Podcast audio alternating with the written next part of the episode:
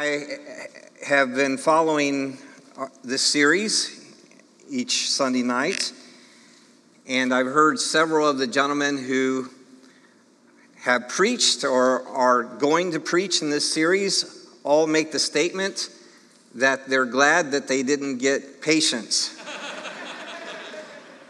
and it's, it's interesting to me when I got patience I, uh, I thought, this is a mistake.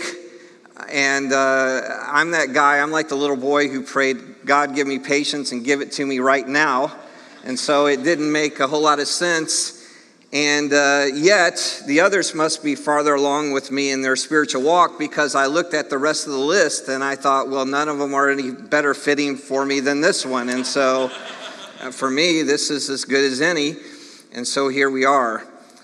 But uh, I even thought that uh, maybe the pastoral staff was goading me a little bit and uh, with having me have this until I found out that there was really a casting of lots, a holy casting of lots.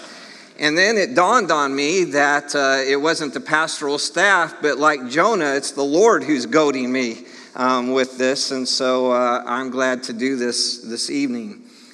Galatians 5:22 says, "But the fruit of the spirit is love, joy, peace, patience, kindness, goodness, faithfulness, gentleness, and self-control. The law is not against such things." I'd like to make some observations concerning the fruit of the Spirit, just a couple of them. The first is this that the fruit of the Spirit at the same time is interrelational, has an interrelational aspect to it and a relational aspect to it. And the interrelational aspect to it um, may be seen, I thought Drew did a good job of bringing this out last week. It was difficult for him to preach about peace without talking about love, and that makes perfect sense because they are interrelated. When you think about peace, for instance, how can a person have peace and not have joy? How can they not uh, um, have good relationships with others and be in chaos in their lives and still experience joy and exhibit the joy that comes from knowing Christ? Also, um, how can a person have love without the joy of knowing Christ, without the joy of fellowship and faithful obedience to Christ, and without the joy of the hope that we have? In Christ. And so these aspects of the fruit of the Spirit have an interrelational aspect to them, they are connected. But also, as we look at the fruit of the Spirit, there's a relational aspect to it. And first and foremost, it is evidence of our relationship to Jesus Christ. That the Spirit of God works in us to conform us into the image of Jesus Christ. And so it is evidence of us being children of God and a part of the family of God, which brings me to another aspect of its relatedness. Not only does it show our relationship to Christ, but it is to be related, shown in our relationships with one another. And so as we look at the fruit of the Spirit, we see this inter relatedness to it and a relatedness to it that's all very important for us to understand, I believe. But tonight, as I said, we're looking at patience, and I'd like us to, to look at this with just four simple questions What is it? Where does it come from? What does it look like? And what are its practical implications? So, what is it? Where does it come from? What does it look like? And what are its practical implications? Well, what is it?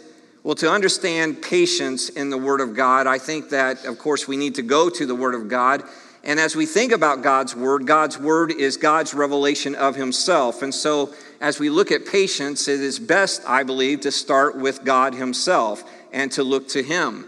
And so, as we think about this, how does God describe himself. And, and we see this starting out in the Old Testament, and we'll go through um, in the New Testament. But as God describes himself in the Old Testament, probably the best passage for us to think of is Exodus 34, where God describes himself to Moses. And so this is what God said about himself to Moses The Lord, the Lord is compassionate and gracious, is a compassionate and gracious God, slow to anger and abounding in faithful love and truth, maintaining faithful love to a thousand generations, forgiving iniquity, rebellion, and sin. The Old Testament writers and the law, the prophets, and the writings, all three sections of the Old Testament, writers re- recall this statement of the Lord. And we see this from David in Psalm 103, verses 8 through 10. David wrote, The Lord is compassionate and gracious, slow to anger, and abounding in faithful love. He will not always accuse us or be angry forever. He has not dealt with us as our sins deserve or repaid us according to our iniquities. Now, this expression, slow to anger, we saw it in Exodus. We see it here again in Psalm 103, and we see it other places as well as, as God is described. And what it literally means in its original language of Hebrew is it, it long to anger. It means that it takes a long time to make God angry literally long to anger. And so we see some of our translations, I believe the King James I grew up with uses the term long suffering. But it is this idea of being long to anger. It takes a long time to get angry. Now that's interesting because as God describes himself as one who is long suffering or long to anger or slow to anger, it's interesting the, the bad rap God gets in the Old Testament from many a Sunday school teacher and many a pulpit. Because if you would listen to, and by the way, I've had experience listening to both. And if you listen to many of them, what you hear is you would think that the God in the Old Testament is ready to blow up at the slightest provocation that happens. He's just looking for somebody to beat down, he's just looking for someone to wipe out. But regardless of one's preconceived notions about some section of the Bible or even about God Himself, it's interesting that the Bible really sheds a lot of light on who God is. Isn't that news to us? But as we look at the Bible itself and see how God relates to people, and this is in the Old Testament as well as in the New, but we see, for instance, in Isaiah 30, verse 10. The Lord is speaking of the people of Israel through his prophet, and this is what he says of God's people they are a rebellious people, deceptive children, children who do not want to listen to the Lord's instruction. So, this is the God in the Old Testament. What we're waiting for is what's he going to do to them then? He's going to get them, he's going to get them good. Is it going to be plague this time? Maybe there's going to be a drought. Who knows? He's going to get them. Maybe some fire will do them some good. Notice what he says in Isaiah 30, verse 18, as he responds to this. He says, Therefore, speaking of this rebellion, this rebellious people, therefore the Lord is waiting to show you mercy and is rising up to show you compassion for the Lord is a just God. And he goes on in his prophecy as he talks about the rebellion of the children of Israel. In Isaiah chapter 48, verse 9, God said this I will delay my anger for the sake of my name, and I will restrain myself for your benefit and for my praise, so that you will not be destroyed. Amazing. And another thing, as, as we think about this view of an Old Testament God versus a New Testament God, the writer of Hebrews helps us out with an idea that might, might ought to get out there in some pulpits and Sunday school classes, and that is the Lord is the same yesterday, today, and forever. So when we look in the New Testament and we start to see the, this attribute of God, we see the same thing. And so, as we look, for instance, Paul speaking of God in Romans 2 4, he says this Or do you despise the riches of his kindness, restraint, and patience, not recognizing that God's kindness is intended to leave you to repentance? And Peter speaks of this in 2 Peter chapter 3, verse 9. He says, The Lord does not delay his promise as some understand delay, but is patient with you, not wanting any to perish, but all to come to repentance. This word for repentance in the New Testament is very similar to that expression in the Old Testament. In fact, in the New Testament, there are actually two Greek words that are usually translated patience in our English translations.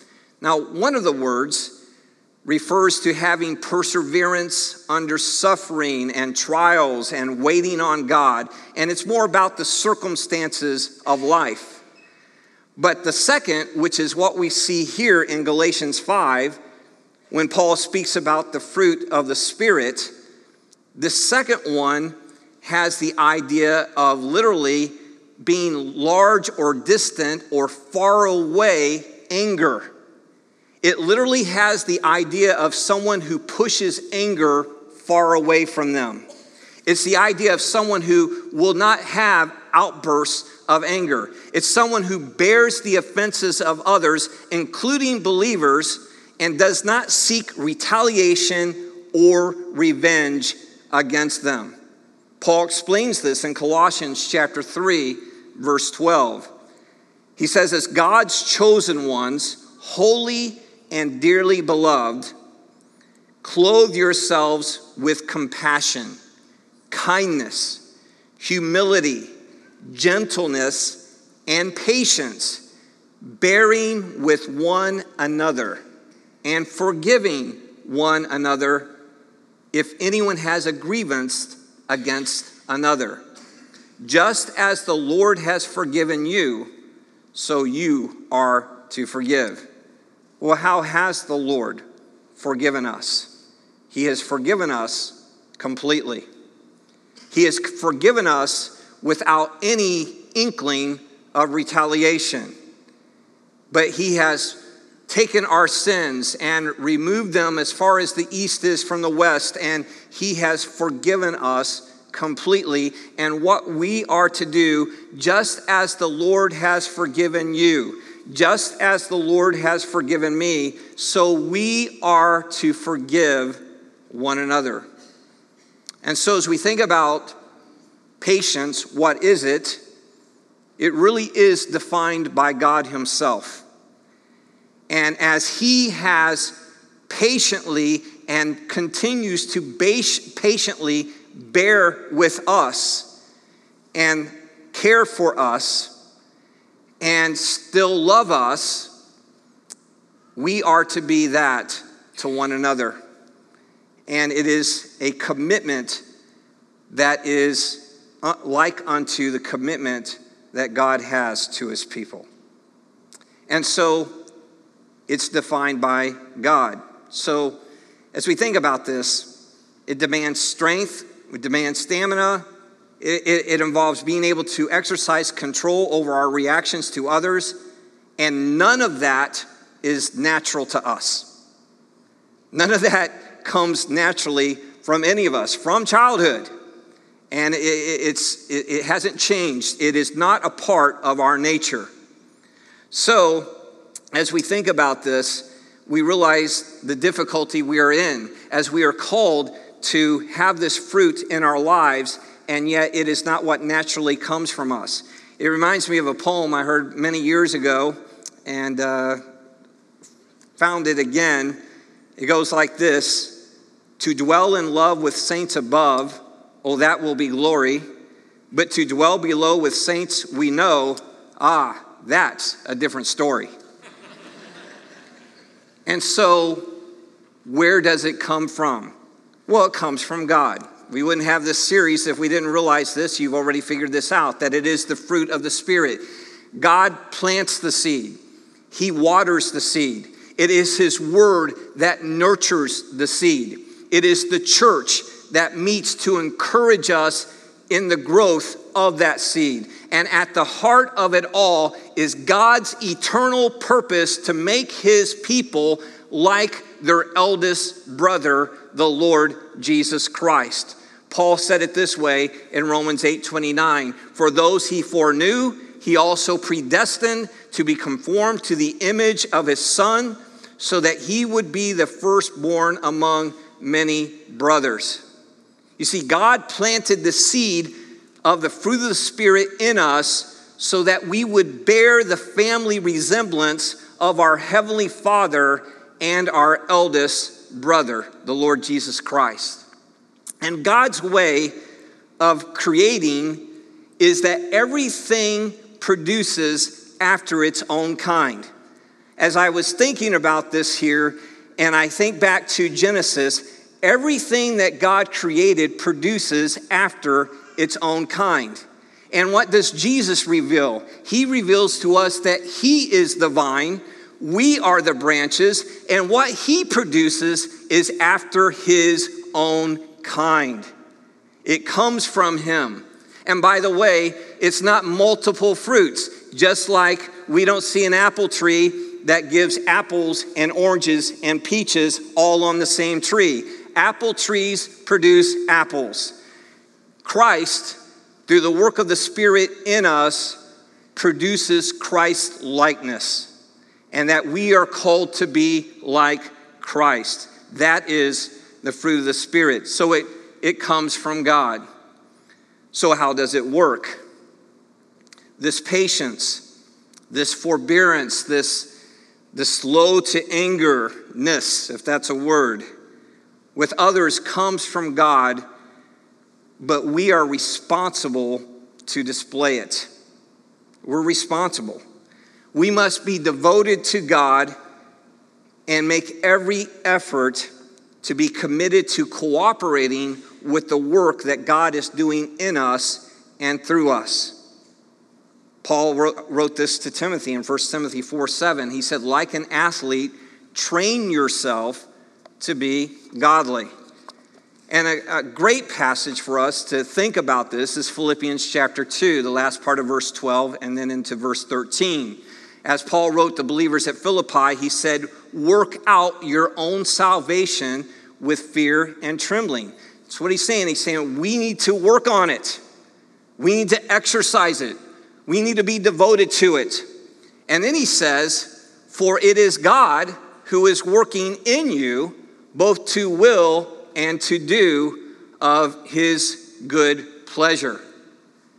And so, as we think about this, God is the one who has planted the seed of, of the fruit of the Spirit in us, and it is in us, and yet we are called to cooperate, to work, and to be faithful in that process. It is not a work unto salvation, it is works that shows evidence of salvation. And that is what we have been called to do. It is not one of these things that we just kind of say, okay, I'm saved now, I've got the, the Spirit in me, and so let's watch it grow. No, it's not how it works. We are called to a devotion to Christ, and as we are devoted to Him, what it does, God works in our lives to do of His work according to His good purpose. So we devote ourselves to godliness realizing that the power that enables our obedience comes from the Spirit of God and not from ourselves. So, what are its practical implications? One, it means that we embrace our family resemblance to our Heavenly Father and to our eldest brother, the Lord Jesus Christ. We embrace it. Uh, I, uh, I, I, was telling uh, um, Brother Jeff and, and our pastor, um, Dr. Cook here, uh, about my grandmother. And she had a lot of sayings. Uh, my grandmother on my dad's side did not like me very much. Now, she didn't live long enough to really get, to, I was a child when she passed away. But um, the reason she didn't like me, she would look at me and say, You look, you look just exactly like your dad. And uh, it, it, I realized as I got a little older, she's the one that gave birth to my dad. but the thing is, it makes sense that we look like our parents. it, it, it is a part, and, and there is a picture for us to understand, I think, with that. And so, as, as we see this here, we need to embrace that, embrace the family uh, resemblance. Uh, my brother would always get angry when he heard my grandma say this because he looks exactly like my mom looked, and he, he always said, I wish I did look like my dad. So, uh, came from a really troubled family for sure. And none of us were very far on looks, anyhow. It didn't really matter. But how are we to embrace our family resemblance? Well, one, I think, is by looking at the, at the offenses against us the way Joseph did when his, father, when his brothers um, sinned against him. In Genesis chapter 50, verses 20 and, and 21, we see his response to his brothers. What happened with his brothers? I'm sure most of you know the stories, but what happened basically is this. Uh, in fact, Dr. Cook mentioned it recently in, in this series in Exodus. But uh, as we think about uh, um, Joseph's brothers, they, they hated Joseph, they were jealous of Joseph. They conspired to kill Joseph. At the last minute, they, they decided not to kill Joseph, but to sell him off into slavery. And he was taken hundreds of miles away from the land where he grew up with his family in chains to Egypt, where he was sold to serve as a slave. He was, as a result of what his brothers did, he, he ended up um, being falsely accused and was in prison for at least two years. And all of this was precipitated by his brothers. And then his brothers show up in Egypt, where God had miraculously worked in Joseph's life and elevated him to a position of great power. And they were before him, submitting to him, asking for food. They didn't realize who he was. And finally, he revealed himself. When he did, they were afraid. And everything was cool because they thought, well, as long as our father's alive, he won't do anything to us. But what happened? Their father Jacob died. And then they're like, uh oh, now we're in trouble because he was withholding just, just because of our father. And so they go to him and plead for their lives, basically. And this is his response verses 20 and 21 in Genesis 50. You planned evil against me. God planned it for good to bring about the present result, the survival of many people. Therefore, don't be afraid. I will take care of you and your children. And he comforted them and spoke kindly to them. That's how we need to respond. We need to understand that God uses other people. Now, was Joseph saying what they did was right? No, he said, You meant evil, and they did. But understand this that God uses sometimes good people in our lives to impact us, sometimes he uses our enemies to impact us. I think about Job. God used Satan to impact Job. But what did Job come out of that?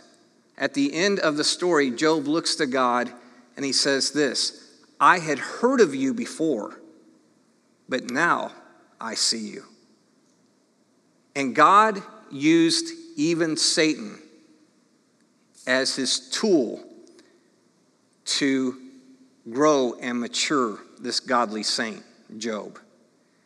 What Satan did wasn't right, but God used it in Job's life. And he's used it in our lives as well as we read Job's testimony. And so understand that we need to have an eternal, a heavenly perspective on these things. And that God is at work to mold us and make us again into the family resemblance. And we need to recognize that and look to what God is doing in the midst of even grievances, like we see with Joseph and his brothers. Another thing we need to do by embracing this family resemblance, I, I believe, it's by forgiving others, not just seven times, but 70 times seven times. You remember in Matthew 18, Peter comes to him and asks, How many times should I uh, forgive my uh, brother, someone who, who sinned against me? And, and he said, Seven times. And the Lord said, No, no, no, 70 times seven. In other words, more times than you can count. And we need to recognize that is what we are called to in forgiveness. It's not this idea that I'm keeping count, and when I get to seven, I'm going to box them right in the nose. No, it's not one of those things. It is a continual going and forgiving. Why? Because we remember again that we need to forgive as God has what? Forgiven us and continues to forgive us, you see. And so we need to remember how much God has forgiven us. And we need to realize that the patience of God defines the patience that his children are to show one another. The patience that he shows us is the very patience that he calls us to show to one another. And so I'd like to read a, a, rather long passage here, and you can join me if you'd like in Matthew 18. But I thought this would be a good, good way to, to close our, our time. And I'd like to read this passage and then make just a few comments and uh, be done. But in Matthew 18, beginning with verse 21, says, Then Peter came to him and said, Lord, how many times could my brother sin against me and I forgive him? As many as seven times? I tell you, not as many as seven, Jesus said to him, but 70 times seven. For this reason, the kingdom of heaven can be compared to a king who wanted to sell, or settle accounts with his slaves. When he began to settle accounts, one owed 10,000 talents was brought before him. Since he had no way to pay it back, his master commanded that he, his wife, his children, everything he had be sold to pay the debt. At this, the slave fell face down before him and said, Be patient with me, and I will pay you everything. Then the master of that slave had compassion, released him, and forgave him the loan. But that slave went out and found one of his fellow slaves who owed him a hundred denarii, about 20 bucks. He grabbed him, started choking him, and said, Pay what you owe. At this, his fellow slave fell down and began begging him, Be patient with me, and I will pay you back. The very same words that this man had said to the master. But he wasn't willing. On the contrary, he went and threw him into prison until he could pay what was owed.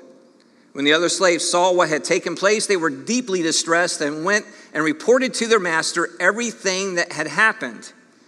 Then, after he had summoned him, his master said to him, You wicked slave, I forgave you all that debt because you begged me. Shouldn't you also have had mercy on your fellow slave as I had mercy on you? And his master got angry and handed him over to the jailers to be tortured until he could pay everything that was owed. So my heavenly Father will also do to you if each of you does not forgive his brother from his heart. I want you to notice something as we think about bearing with one another and having patience with one another as, as Galatians 5 speaks of. We don't forgive to be forgiven.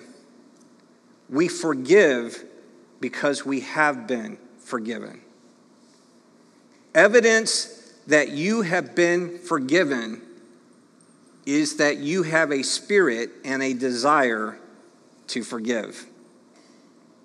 You're predisposed to that. That is what you want. Not to retaliate, not to get back, but to forgive. We are patient with others because God is patient with us. The life of the church depends on this. Our witness to other believers, or to unbelievers rather, to unbelievers, our witness to unbelievers depends on this. Our own spiritual growth depends on this. Ne- neglect of the fruit of the Spirit, any aspect of it, is a very serious thing. And lacking patience and being unforgiving, keeping count of wrongs, will steal the joy from you like no other thing.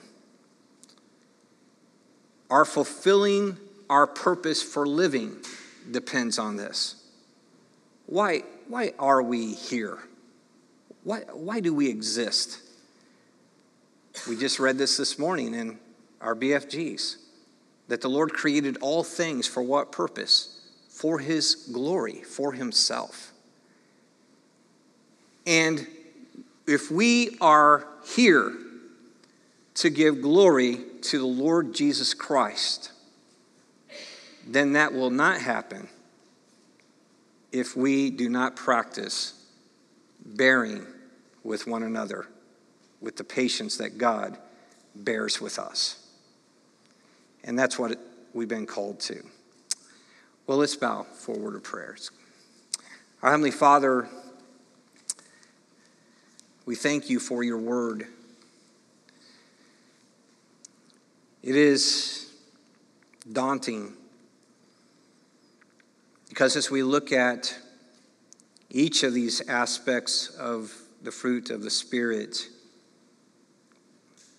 we recognize that we are so far short of what you have called us to be. But the good news is that your Spirit dwells in us and that you have given us everything we need to live lives of godliness. So, Father, we thank you for your Holy Spirit. We thank you for your word. We thank you for your church that helps and encourages. And we thank you most of all for your Son, Jesus Christ, and the life that we have in him, and that the patience and forbearing that you have shown us by giving your Son for us in spite of our obstinance and rebellion against you. Father, I pray that your Spirit would so work in each of us that we would truly bear the family resemblance. And whether people like how we look or don't like how we look, at least they could say the reason they look at us the way they do is because we look like our Heavenly Father and our eldest brother, Jesus Christ. And it is in the name of Jesus Christ we pray.